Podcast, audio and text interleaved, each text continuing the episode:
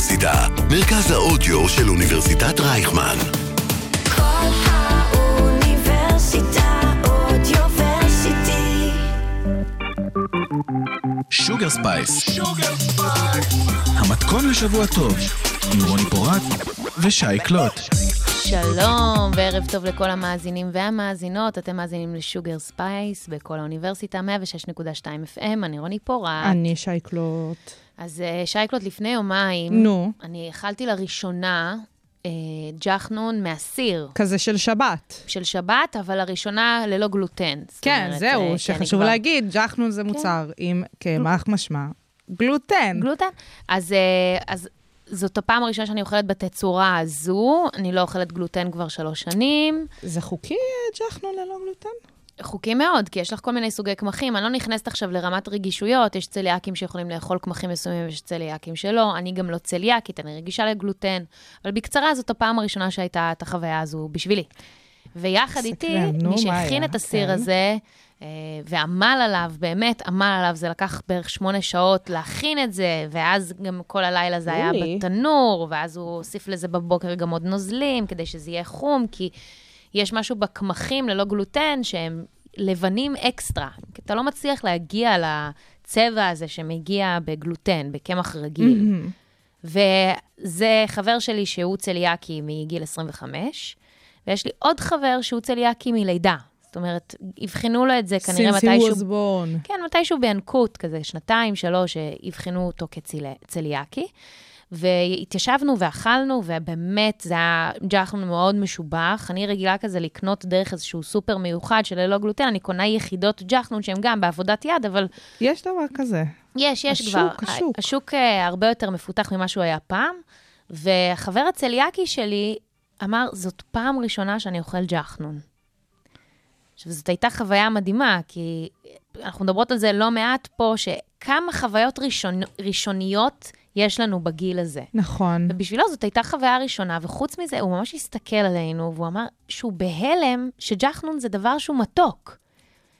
הרי יש בזה את המתיקות, כל אחד אבל איך אסכולות זאת שונות, הפעם אבל... הראשונה שהוא אכל ג'חנון בעצם? אז אחר כך הזכרתי לו שביום הולדת שלי שנה שעברה אני הזמנתי נכון, היה ג'חנונים. מלא, הייתי. הזמנתי ג'חנונים ללא גלוטן, נכון, גם היה לצליאקים. כי אנחנו ארבעה בחבורה, ומנחוסים מאוד.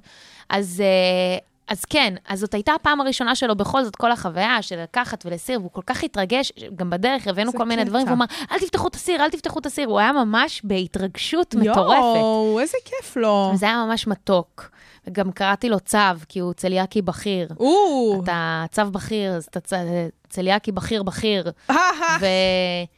וזהו, זה, זה היה ממש מתוק, לא, החוויה הזו. אני, אני חושבת שזה באמת מקסים, והאמת, כאילו, את יודעת, אנחנו מדברות פה הרבה בתוכנית על אוכל, בכל מיני תצורות, גם כזה בקטע של איך אנחנו מבשלות, או מה אנחנו אוהבות לאכול, ובאמת בעניין של הרגישויות והגלוטן והכל. ובאמת לפני איזה חודש יצא לי ככה לדבר ולהגיד, אני חושבת שמלא זמן לא יצא לי לטעום משהו בפעם הראשונה. של טעם שלא אכלתי קודם לכן. כמו עם המוצ'י. כמו עם המוצ'י לצורך העניין, או כמו נגיד עם הבאבל טי שקבענו לו שתקחי אותי, וזה נכון, עדיין לא עדיין לא קרה, קרה. או אני פורעת. נכון, אני מסתכלת ואני כזה, אה, נכון. נכון. אמ, ופתאום את מספרת את הסיפור הזה עם הג'חנון על הלאגי הזה, וזה זה באמת כיף, כי הסיפור הזה של לטעום משהו בפעם הראשונה בגילאים מתקדמים, את יודעת, יש את התינוקות שאת עושה להם טעימות והכל, וכזה כל דבר עם, עם המבטים האלה והכל. אבל פתאום כשאת כבר בן אדם בוגר, וגם יחסית כזה בן אדם שאוכל, את יודעת, יש את האנשים עם הבעיות האלה שלא אוכלים דברים עם מרקמים, עם ריחות, כשרות, זה זה זה. אבל וואלה, אנשים שאוכלים, ושלא יצא להם להיתקל בטעמים פעם ראשונה, זה עניין, זה באמת מרגש, זאת חתיכת חוויה. זאת חתיכת חוויה, ואני מאוד מאוד שמחה בשבילו ובשבילנו, כי זה היה מדהים. הוא נהנה. הוא מאוד נהנה.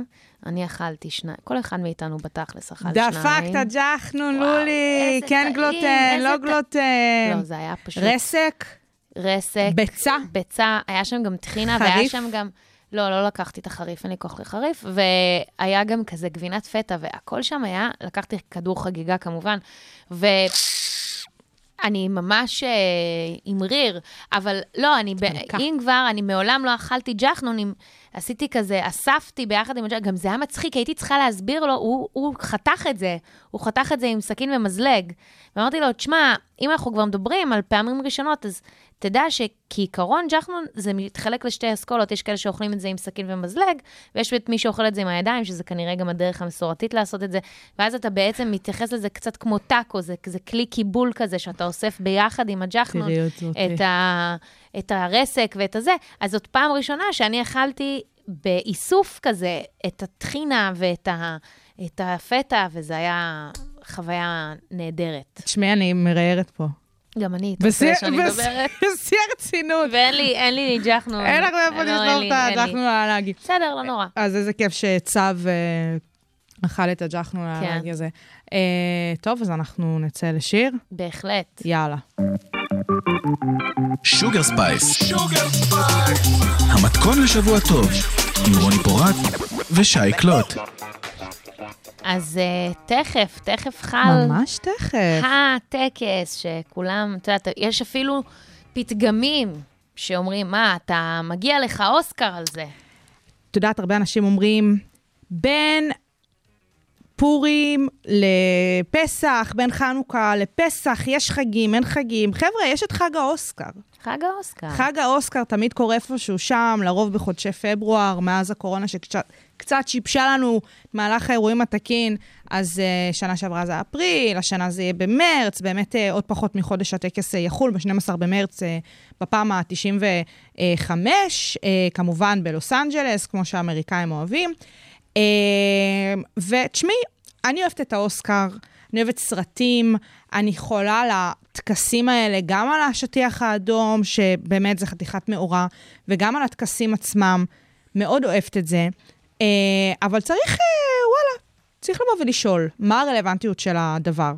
כי uh, מאיפה בכלל הגענו לרעיון הזה של לדבר היום על, ה, על הטקס? אני סיפרתי לך שביום uh, שישי אני הלכתי לראות uh, סרט, uh, רוחות uh, איינשרין, שזה אחד מהסרטים שבאמת uh, נחשבים למובילים לאוסקר, ומעבר לזה שהוא מוביל לזכייה באוסקר בכל מיני באמת מועמדויות, יש לו איזה 11 uh, uh, מועמדויות. מועמדים, יש לו כאילו באמת כמות מטריפה, ויותר מזה שהוא כאילו מועמד, אחת הדרכים, אחד הקריטריונים לדעת איזה סרט יצליח או לא, זה בעקבות הגלובוס הזהב. שבאמת היה לפני בערך חודש, שם הוא גם לקח איזה שלוש, ארבע מועמדויות, לקח כאילו כמה מכובד. פרסים וזה, ו... ואיך חב- היה הסרט? חברה שלי ואני אמרנו, ואנחנו באמת בחורות שאוהבות סרטים ואוהבות את כל סרטי אוסקר וזה, אמרנו, נלך, תשמעי, נפילה. עכשיו, באמת, החוויה הזאת של הסרט, אני לא אכנס, גם כי זה חופר וגם כי כאילו בכל זאת ספוילרים, אנחנו לא ניכנס לא, לא, לעניינים ספיילר. האלה, בכל הכבוד. למה כאילו הדבר הזה גרם לי לחשוב? כי תשמעי, אני באמת נוהגת לפקוד את בתי הקולנוע לפני תקופת האוסקרים. כזאת אני. הולכת עם העדר, הולכת עם מה שאומרים לי. להגיד לך אם יש לי איזה קו מנחה שאומר אם סרטי אוסקר הם בהכרח לפה או לפה, תשמעי, רוני, באמת שלא. באמת שלא. הלוואי והייתי יכולה לבוא ולהגיד לך, הסרטים שמועמדים לאוסקר הם בהכרח לא טובים או בהכרח נהדרים, ממש ממש לא. ואני גם חושבת שזה לא רק אה, אני, שי הקטנה, כאילו, אני חושבת שגם באמת מבקרי קולנוע ואנשי תרבות אה, שבאמת אה, חוקרים את הדבר ומומחים לדבר, גם לא באמת יכולים לחזות את הדבר הזה. לחזות את הזוכים, הכוונה. לא או את את מי הסיפור של. הזוכים, או את הסיפור של, של המועמדים, כמו הסיפור של הצלחה של סרט שמועמד. כי הסרטים שמועמדים, בשלב מסוים כבר יודעים אותם, עצם זה שסרט מועמד כבר יש לו הייפ מסוים. בוודאי, עכשיו- זה, אני בטוחה שזה שולח אנשים בדיוק כמוך. לגמרי. ללכת לצפות בזה. לגמרי.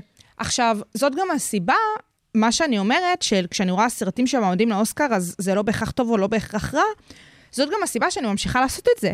זאת אומרת, זה אם הכל היה תמיד רע, את יודעת, בקטע כזה את של... אוהבת את הרולטה הזו. כן. שאת לפעמים נופלת ולפעמים מצליחה. כן, כי ככה זה החיים, את יודעת, כאילו, לא הכל לרוחי. לא, לא, בכלל לא. אני הלכתי לצפות בפרזיטים, אגב, אה, קורונה, עשו בתל אביב איזשהו דבר מגניב, עשו drive... drive-in. drive-in, מה זה? drive-through, בטח? באתי לקחת מקדונלדס. זרקו עלייך את בדיוק. הביג לא, מק. אה, דרייב-אין, שצפינו בסרט, עזבי את זה שבסופו של דבר נתקעתי שם, וכל המצבר שלי הלך, כי גם היה קפוא, וכבר מתוך ניסיון היה שם איזשהו רכב שהציל מאוד, אותנו. יפה מאוד. אבל אני הלכתי לצפות בפרזיטים, כי אמרתי, מה, זכה באוסקר. בטח. ולא עשיתי שום הכנה לדעת מה אני הולכת לראות. כן. וזה עידן פרי, אה, איך קוראים לזה, של הדיונון, משחקי הדיונון.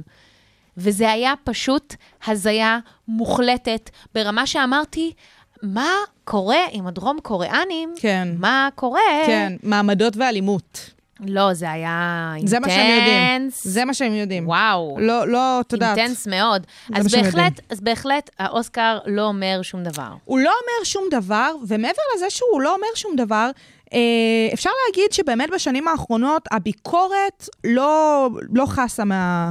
אה, הטקס הזה לא חס, אני לא יכולה להגיד מביקורת. גם עוד דבר, לא. שאני זוכרת שכש...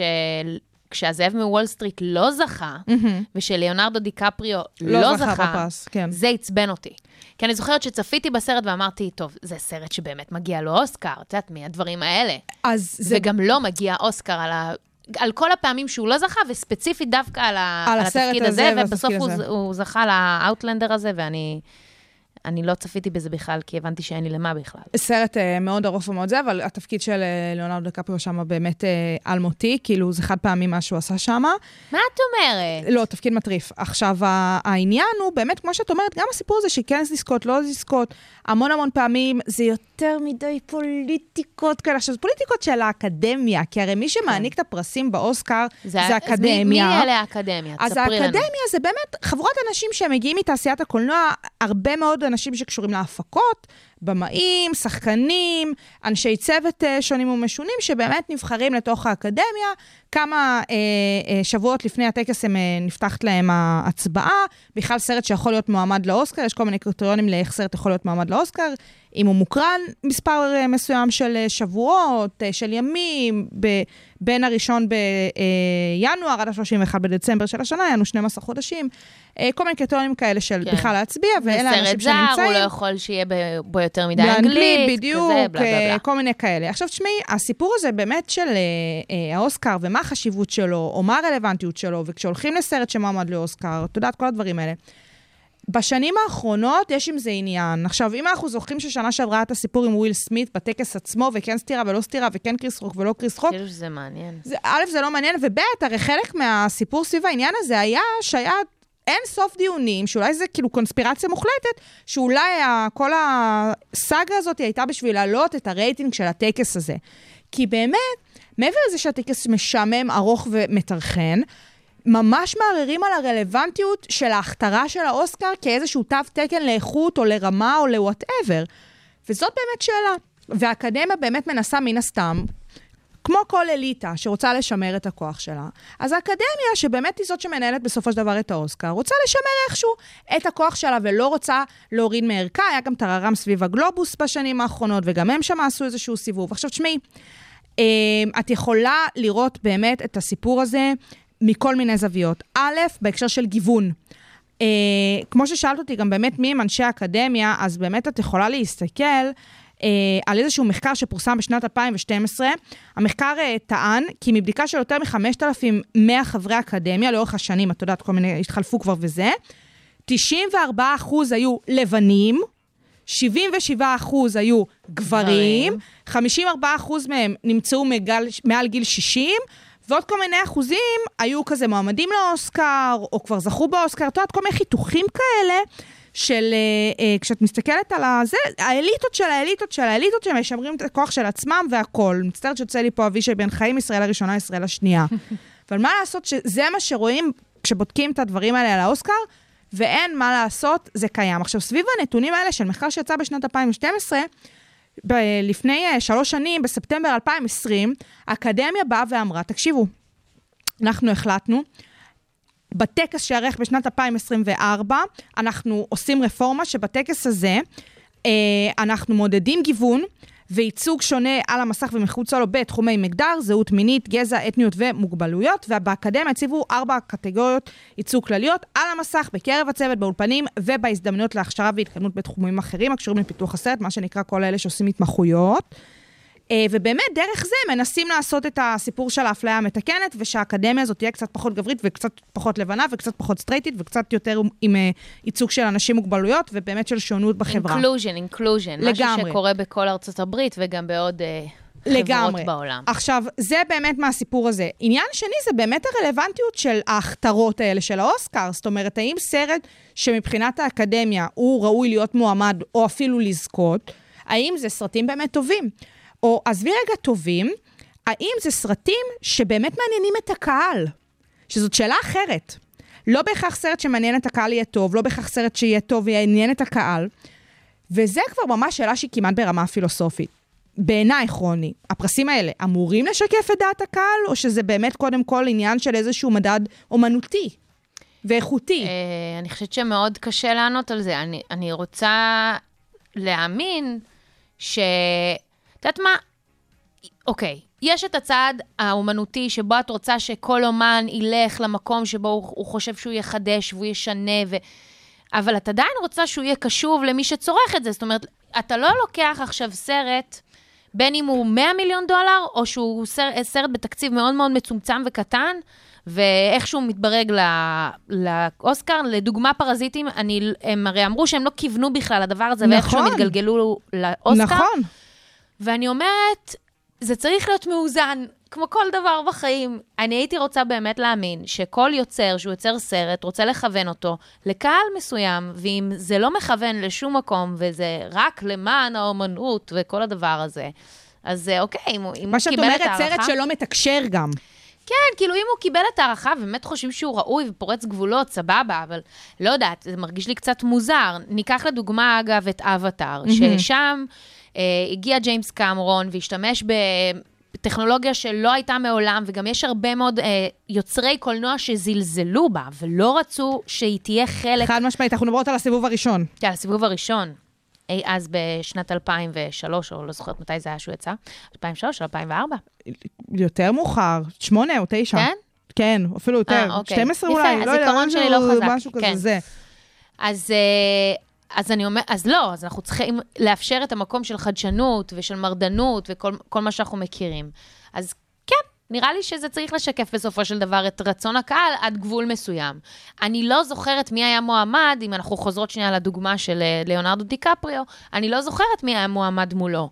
אני אומרת שחד משמעית בעיניי, הוא היה צריך לקבל על התפקיד הזה אוסקר, ואולי גם על האוטלנדר, או איך שלא קוראים לזה, אני יודעת, רברנט, רברנט. ו...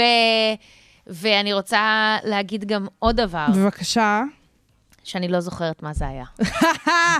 אנחנו עד אה, סוף הפרק, את תזכרי. כן. יכול להיות שזה ששכחת זה לך, זה חשוב. יכול להיות. וזה משפט מסריח. עכשיו תראי, באמת אני חושבת כשמסתכלים על הטקס הזה, ועוד פעם, אנחנו מדברות באמת, אה, טקס שעוד שלושה שבועות ככה מתקיים, ועד שהוא יתקיים, אז יהיה בלאגן, ופה ושם, ומי יזכה, וכמובן השטיחים האדומים, ובטח כולם ידברו על זה לקראת הטקס עצמו, אבל באמת, הסיפור הזה של האם האוסקר אמור לשקף איזשהו מדד אובייקטיבי, או רצון אומנותי, או אה, כל הסיפור הזה שהם מנסים לעשות מעין רפורמה כזאת עד אה, שנה הבאה, זה טוב ויפה, ועדיין צריך לקחת הכל בפרופורציות. כן, זה לא חייב עכשיו, את, אגב, ההכנסה נניח של מארוול, שאת כן. לא... כן. במקרה של מארוול, שהכניסו משמעית. את מארוול אחרי שהם לא באמת היו מוערכים על ידי חברי האקדמיה, אגב, יש מצב שזה חלק מהעניין שהם נשמע רובם בומרים, אבל זה באמת אה, ז'אנר שבאמת הפציץ את העולם. הוא- הפציץ. הוא שינה, הוא, להפך, הוא החיה מחדש את התחום. אחרי הסטרימינג. אחרי, לא רק, כן, הסטרימינג, בכלל להגיע לקולנוע, עזבי, גם אם אנחנו משלמים לסטרימינג בצורה שהיא כן, כן, חוקית, כן, כן, כן, כן.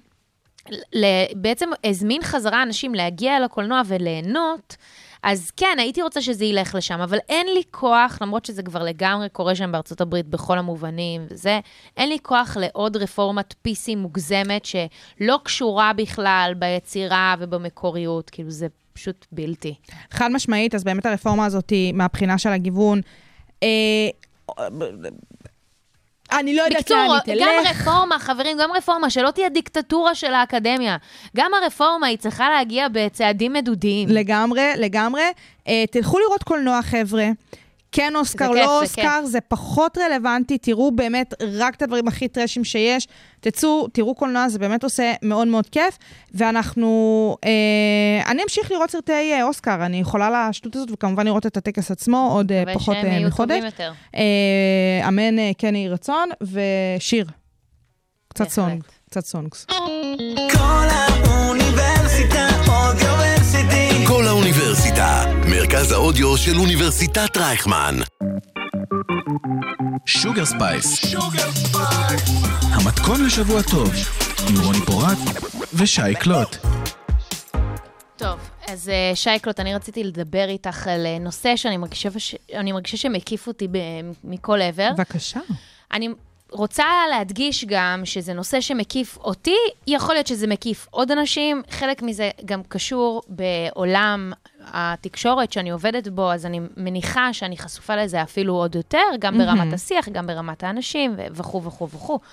אבל אם יש משהו שהוא חשוב לגבי טיפולים קוסמטיים, זה שאני יודעת בוודאות שטיפולים קוסמטיים באמת הצילו לאנשים את החיים, ברמת ביטחון עצמי, ואת יודעת, אפילו ברמה ש... לא יודעת, ברגע שהם עברו את השינוי הזה, הם היו מסוגלים לעשות כך וכך וכך וכך, ברמה כזו שגם אה, טיפולים כאלה או אחרים, בין אם הם פיזיים או נפשיים, לא הצליחו להציל אותם ברמה הזו עד שהשינוי הזה נעשה.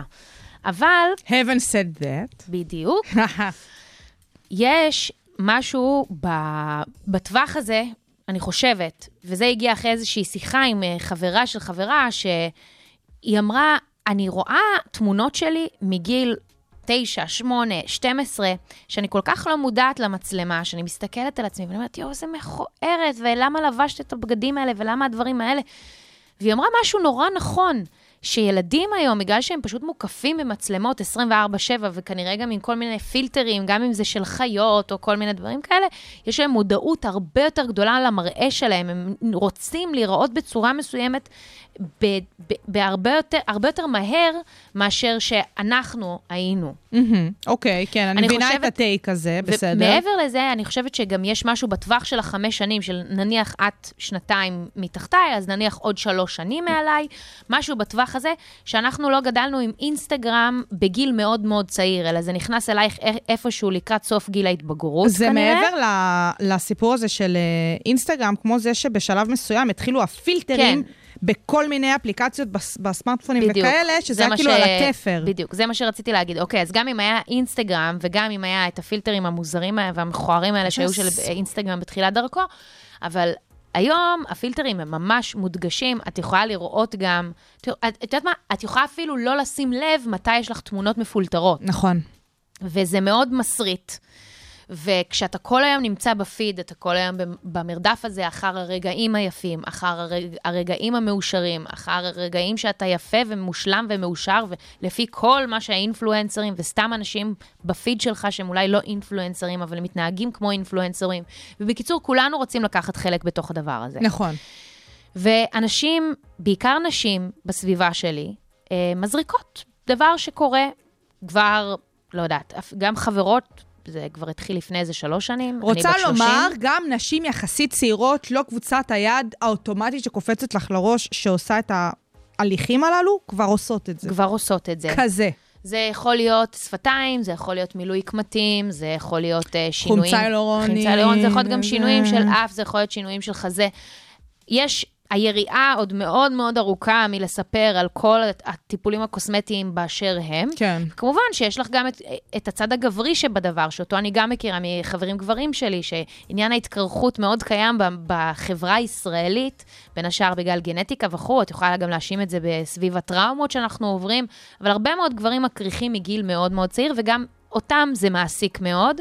אז אני מכירה גם לא מעט אנשים שעברו השתלות, ושוב, אני לא נגד הדברים האלה, אני פשוט, אני תוהה מה אנחנו כחברה יכולים לעשות כדי אה, לא להתמכר לדבר, ואני לא יודעת איך לעשות את זה. זאת אומרת, אני לא מגיעה מהתחום המחקרי, אני לא יכולה לדעת על הסוציולוגיה, אני לא יודעת, אני רק יודעת שזה מאוד מדאיג אותי, רמת האובססיביות. זה לא רק העניין של התהליכים עצמם, יש רמה של אובססיביות ש...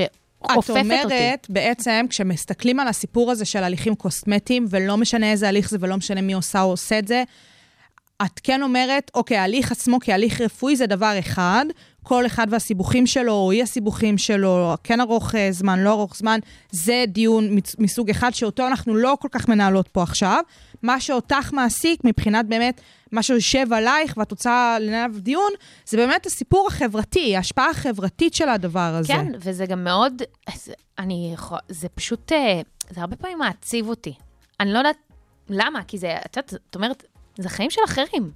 מה זה רלוונטי אלייך? למה זה מעסיק אותך בכלל? למה, את לא מתעניינת בהליכים קוסמטיים ברמתך? בוודאי, אני, אני מסירה שיער, אבל אני לא, מעבר לזה אני לא עושה אה, אני כן צובעת את השיער שלי, שזה גם סוג של אה, הליך קוסמטי. בטח, אני עושה ציפורניים, זה לא קוסמטי? בוודאי, זה טיפול כן. פנים, זה לא קוסמטי? זה כן, זה חד משמעית כן, גם אה, למרוח תמרוקים, זה כן רמה מסוימת.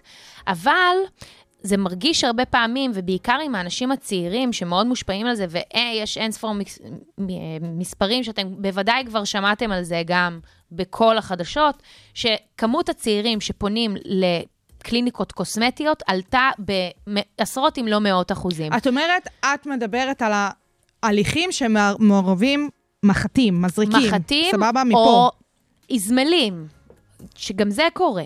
מרגע ו- שיש מחט, את בדיון. ובסופו של דבר, תעשייה, כמו כל תעשייה, מחפשת להיות רווחית.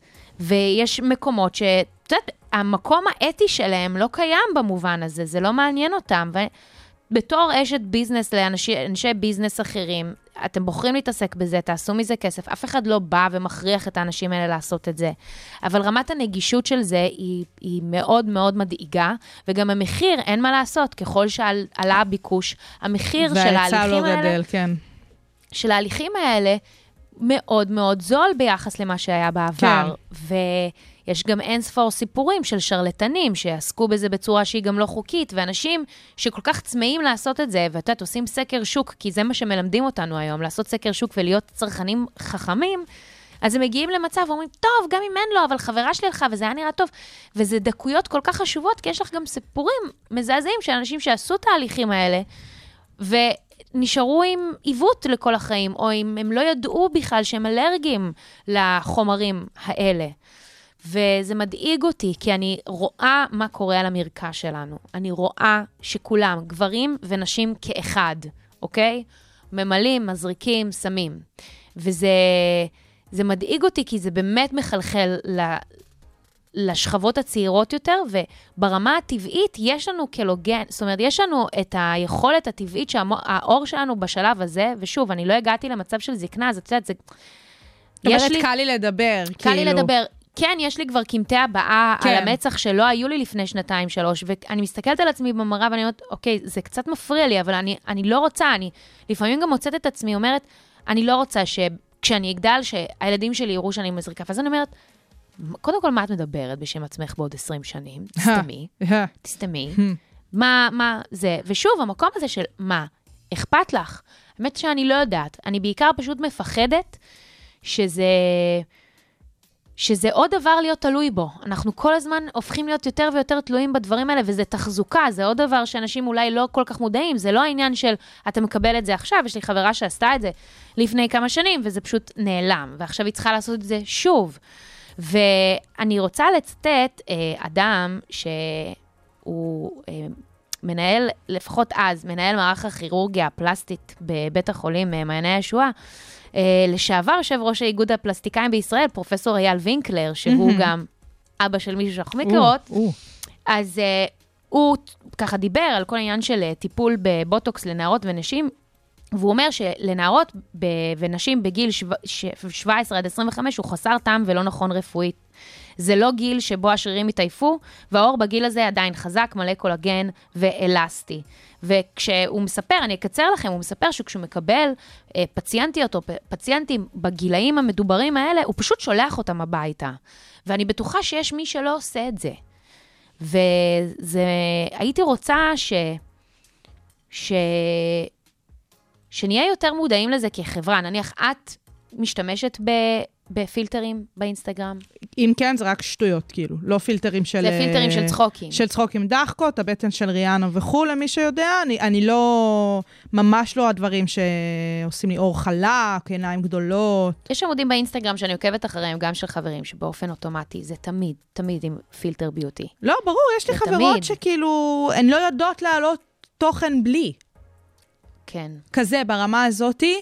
והסיבה שהן עדיין לא עושות את ההליכים האלה זה נטו עצלנות. כאילו, הן מדברות כבר אקטיבית ובודקות או וזה. שזה קל להם פשוט כרגע להישאר שם, כן? כן, כן. זה לא... אה, אני חושבת שגם אנשים שכן בסופו של דבר ילכו על ההליכים האלה, מודעים לקביעות של הדבר ולתלות. אני חושבת שמה שהזכרת על התלות זה באמת נקודה אה, שהיא סופר, סופר, סופר, סופר חשובה בהקשר של הדיון הזה.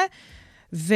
את יודעת, יש בזה כן. גם קצת מן החיוביות. זאת אומרת, את יכולה לה- להחליט שאת אולי עושה את זה, ואז באיזשהו שלב זה יתפייד ככל הנראה, אם זה איכותי מספיק, ואז לא נורא שעשית את זה. אולי זה יכול להיות גם ניסוי טוב, אני לא מייעצת פה לאף אחד, אבל עוד פעם, אולי יש בזה הבחינה משהו. הבריאותית אה, פחות הדיון פה, העניין באמת החברתי, האתי, ה- ה- כאילו, ש- איך זה עושה במובן היותר גדול ילדים, וזה זה באמת מה שמעניין. קטונתי.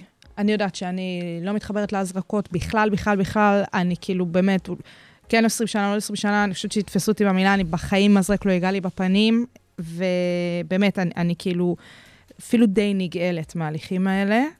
ובסדר, אבל זה, זאת אני, מה שנקרא. זאת את. זאת אני. טוב, תחשבו על זה, תחשבו על זה טוב. תחשבו על זה טוב. Sugar Spice. המתכון לשבוע טוב, עם רוני פורט ושי קלוט. אז מה הכנת לנו השבוע, שי קלוט? אז אנחנו כבר בשבוע השלישי, שבו אנחנו סוקרות אי אלו שינויים. שבאמת צריכים לקרות, באמת ב- צריכים להיעשות במערכת המשפט. בדיוק, אנחנו בבקלש הבלתי נגמר עם אה, ביבי, יריב ושמחה רוטמן, כן, בהקשר של הרפורמה שמנסים להעביר. אה, ותראי, אנחנו כבר באמת דיברנו על שני נושאים די גדולים, גם הסיפור של זכויות נאשמים, ובשבוע שעבר סקרנו את העניין של הרפורמה בהקשר של הליכי אה, משפט, העומס השיפוטי. היום אנחנו ניגע בנושא שהוא קצת יותר כבד, בעיניי לפחות, ושהוא גם באמת... אה, אבל הוא אקוטי ככל הנראה. הוא אקוטי ככל הנראה, באמת גם ניתן פה קצת מספרים. אז אני רוצה להתמקד בכל מה שקשור למתן מענה משפטי הרבה יותר ראוי והרבה יותר אה, אה, טוב אה, לכל מה שקשור לעבירות מין. Uh, ובתוך הנושא הזה ספציפית, כי באמת זה נושא שאפשר לדבר עליו ולהקדיש פודקאסטים שלמים לנושא הזה של עבירות מין והרפורמות והשינויים שצריך לעשות בתחום הזה, אז אני רוצה לדבר ספציפית על התחום של בתי משפט מיוחדים לעבירות מין. ומה זה בכלל אומר הסיפור הזה? יש בתי משפט מיוחדים. דבר ראשון, בתי משפט בפני עצמם מחולקים לערכאות, זה באמת מושגים שלומדים אה, בשיעורים לאזרחות, שלום, מחוזי, וכמובן בית המשפט העליון שעומד על המוקד אה, בכל הרפורמה המשפטית. מעבר לסיפור של ערכאות, יש גם באמת סוגים שונים של בתי משפט. אה, שבגדול זה בתי דין, אפשר לדבר על בתי דין לעבודה, רבניים, תעבורה. תעבורה, כן, באמת לא חסר. עכשיו, למה יש בכלל את החלוקה הנושאית הזאת? בגדול בגדול, הייחוד של כל אחד מהבתי דין האלה זה באמת בגלל שיש מערכות חוקים מיוחדות לפיהן, אה, או השופטים שיושבים שם, זה גם וגם, השופטים שיושבים שם, הם באמת עוברים איזושהי הכשרה ייחודית בשביל באמת אה, לדון בנושאים האלה. זאת אומרת, גם חוקים ספציפיים שבמסגרתם אפשר בכלל להגיע לאותם בתי משפט, וגם השופטים שיושבים באותם בתי משפט, מתוקף ההתמחות שלהם ומתוקף זה שהם רואים מלא מלא תיקים שעוסקים בנושאים האלה, הם סופר ספצים בתחום, ראו הכל, שמעו הכל, יגיעו גם דברים חדשים, הם ידעו איך להתמודד איתם בצורה טובה יותר, את הרגישות הספציפית לתחום. זה ככה בהקשר שבכלל להבין מה זה בתי משפט ייחודיים ולמה צריך אותם. עכשיו, למה להקדיש בית משפט או בתי דין ייחודיים לעבירות מין? אז תראי, בכל מה שקשור לעבירות מין במדינת ישראל מבחינה חוקית, אנחנו מדברים על שני חוקים עיקריים, שזה הדין של אה, חוק העונשין, שזה הדין הפלילי העיקרי במדינת ישראל, ויש לנו גם את אה, אה, החוק למניעת הטרדות מיניות. שדרך זה מגיעים בעצם בכלל להרשעות, אה, לאישומים בסיפור של עבירות מין. אבל העניין הזה באמת גם מבוסס נתונים מבחינה של את מסתכלת איך גם עושים את הדברים בחו"ל. בשנת 2017, מרכז המחקר והמידע של הכנסת, הוא פרסם סקירה משווה אה, על ידי אה, מיכל ררר, שהיא פרסמה את המחקר, אה, לאור בקשתן של חברות כנסת לשעבר מיכל רוזין ועליזה לוי. עכשיו, הסקירה הזאת היא באמת באה לבחון את פעילותם של בתי משפט מיוחדים לדיון בעבירות מין במספר מדינות. חלק מהמדינות שסקרו שם אז ארצות הברית, הודו, ניו זילנד, דרום אפריקה. באמת סקירה מאוד מעניינת של מדינות. אנחנו לא ניכנס לזה, אנחנו רק נבין שבאותן מדינות מלכתחילה הקימו את בתי הדין האלו, אה, מתוך התפיסה שקורבנות לעבירות מין סובלות מטראומה בעקבות אירוע התקיפה, אבל זה לא נגמר שם. נוסף על כך, חלקן חוות גם טראומה נוספת, שהיא נקראת בעגה המקצועית הטראומה המשנית. הטראומה המשנית הזאת היא נוצרת במהלך ההליך המשפטי המתנהל בעניינן. אה, זה נובע בין השאר מהיחס אליהן לאורך תהליך האכיפה, זה מתחיל מהחקירה עצמה בתחנות המשטרה, עם חוקרים וחוקרות שמתייחסים אה, לקורבנות בצורה מסוימת, עובר באמת לסיפור המשפטי של החקירה בבתי המשפט, אה, עדויות שצריך להגיש במסגרת ההליך המשפטי. כל החוויה הזאתי וזו באמת חוויה שמוכרת בספרות, נקראת טראומה משנית. אה, לפעמים הטראומה הזאת, חלק מהקורבנות חוות אותן בצורה הרבה יותר קשה אפילו מהטראומה הראשונית שלהם. עכשיו, עצם התפיסה הזאת שהליך שיפוטי יכול לעורר באמת באמת נזק באותן קורבנות, זה בפני עצמו מעורר את השאלה ואת ההצדקה לכך שצריך להקים כאלה בתי דין. אה, מעבר לסיפור הזה של הטראומות המשניות, יש גם פשוט את ההבנה הזאתי שמלכתחילה קורבנות של תקיפות מיניות לא ניגשות בכלל ומדווחות. מתלוננות, ומתלוננות. אה, מנתונים של אה, איגוד הסיוע לנפגעות ונפ... ונפגעי תקיפה מינית בישראל, אז הם אה, ממש מדברים על כך שבשנת 2015, מתוך 9,197 פניות חדשות שהגיעו למרכזי הסיוע, רק 14.5 אחוזים דווחו למשטרה. זה נתון פסיכי לחלוטין, כן? זה מספר לא נורמלי. כאילו, איך זה הגיוני שמתוך כלל הדיווחים הללו, זה האחוז שהולך ומגיש בכלל את, ה, את הדיווח הזה למשטרה. מזעזע. עכשיו, אה, תראי, זה קשור בכמה דברים, זה לא רק קשור ב- ב- בעניין השיפוט, זה, זה בדיוק כמו שאמרת, נכון. זה, זה הרי מההתחלה. זאת שרשרת. ואני פעילה בכל מיני אה, קבוצות שקשורות ב- באלימות נגד נשים, וכל כך הרבה נשים כתבו שם, אל תלכו להתלונן. אני כמובן לא מעודדת את זה, אבל נשים זה מאוד- וגברים, וגברים, אבל- ובאמת, זה, זה, זה קשה. זה פשוט קשה. זה קשה, וזה אה, גם כל מי שיצא לה איכשהו לחוות אה, אה, קורבנות אה, שנכנסים איכשהו ללופ של ללכת ולדווח ובאמת להיכנס לתוך ההליך המשפטי הזה, אז לי יצא ללוות וזה זה, זה, זה על הפנים. כאילו, אין מילים להגיד את זה בצורה יפה. זה על הפנים, החוויה של קורבנות תקיפה מינית להגיע גם לבתי משפט, גם לתחנות משטרה, לעבור חקירות, לתת את העדויות. זה, זה באמת, הסיפור הזה זה- זה לא סתם, והעניין הזה של לתת איזשהו מענה ברמה הזאת, זה מציל חיים. עכשיו, המחקר הזה שהבאתי הוא מ-2017, היופי הוא שב-2018 הוקמה ועדה שממש רצתה להתעסק בסיפור הזה של רפורמה בסיפור של אה, עבירות מין. עכשיו, אנחנו מדברות היום, 2023, מנסות לתת פה איזשהו פידבק אה, ביחס אה, לרפורמה שמנסים להעביר בעולם המשפטי במדינת ישראל. ב-2018, הוועידה הזאת בראשות השופטת בדימוס דבורה ברלינר, שהיא עכשיו גם עומדת בראש ועידת חקר האסון בהר מירון, החליפה את שופטת נאור, זיכרונה לברכה. אז uh, היא באמת, הוועדה התבקשה לאתר קשיים של נפגעות עבירות מין חובות במערכת האכיפה השונות ובהליך השיפוטי, ובאמת ניסו לתת שם את העניין. עכשיו, מה היופי? שאנחנו כאילו באמת יושבות כאן כל שבוע, מדברות על הנושאים האלה, וכמעט כל שבוע יש לי גם באמת לתת לך עובדות מהשטח שכבר ניסו לשנות. ויש לך פה ועדה מלפני חמש שנים בראשות שופטת עליון לשעבר, שזאת באמת, זו ועדה מטריפה, זה, זה איזה 270 עמודים של מסקנות, דיון ומסקנות. את מי הגישו את המסקנות האלה? למי המסקנות האלה הוגשו? למי? שר הביטחון פנים לשעבר גלעד ארדן, שר המשפטים לשעבר אמיר אוחנה, שופטת בית המשפט העליון אסתר חיות, מבין השלושה. היחידה שפעלה איכשהו במסגרת הוועדה הזאת והמסקנות זאת כמובן השופטת חיות, הנשיאה חיות. לא שר המשפטים לשעבר ויו"ר הכנסת הנוכחי אמיר אוחנה עשה עם זה משהו.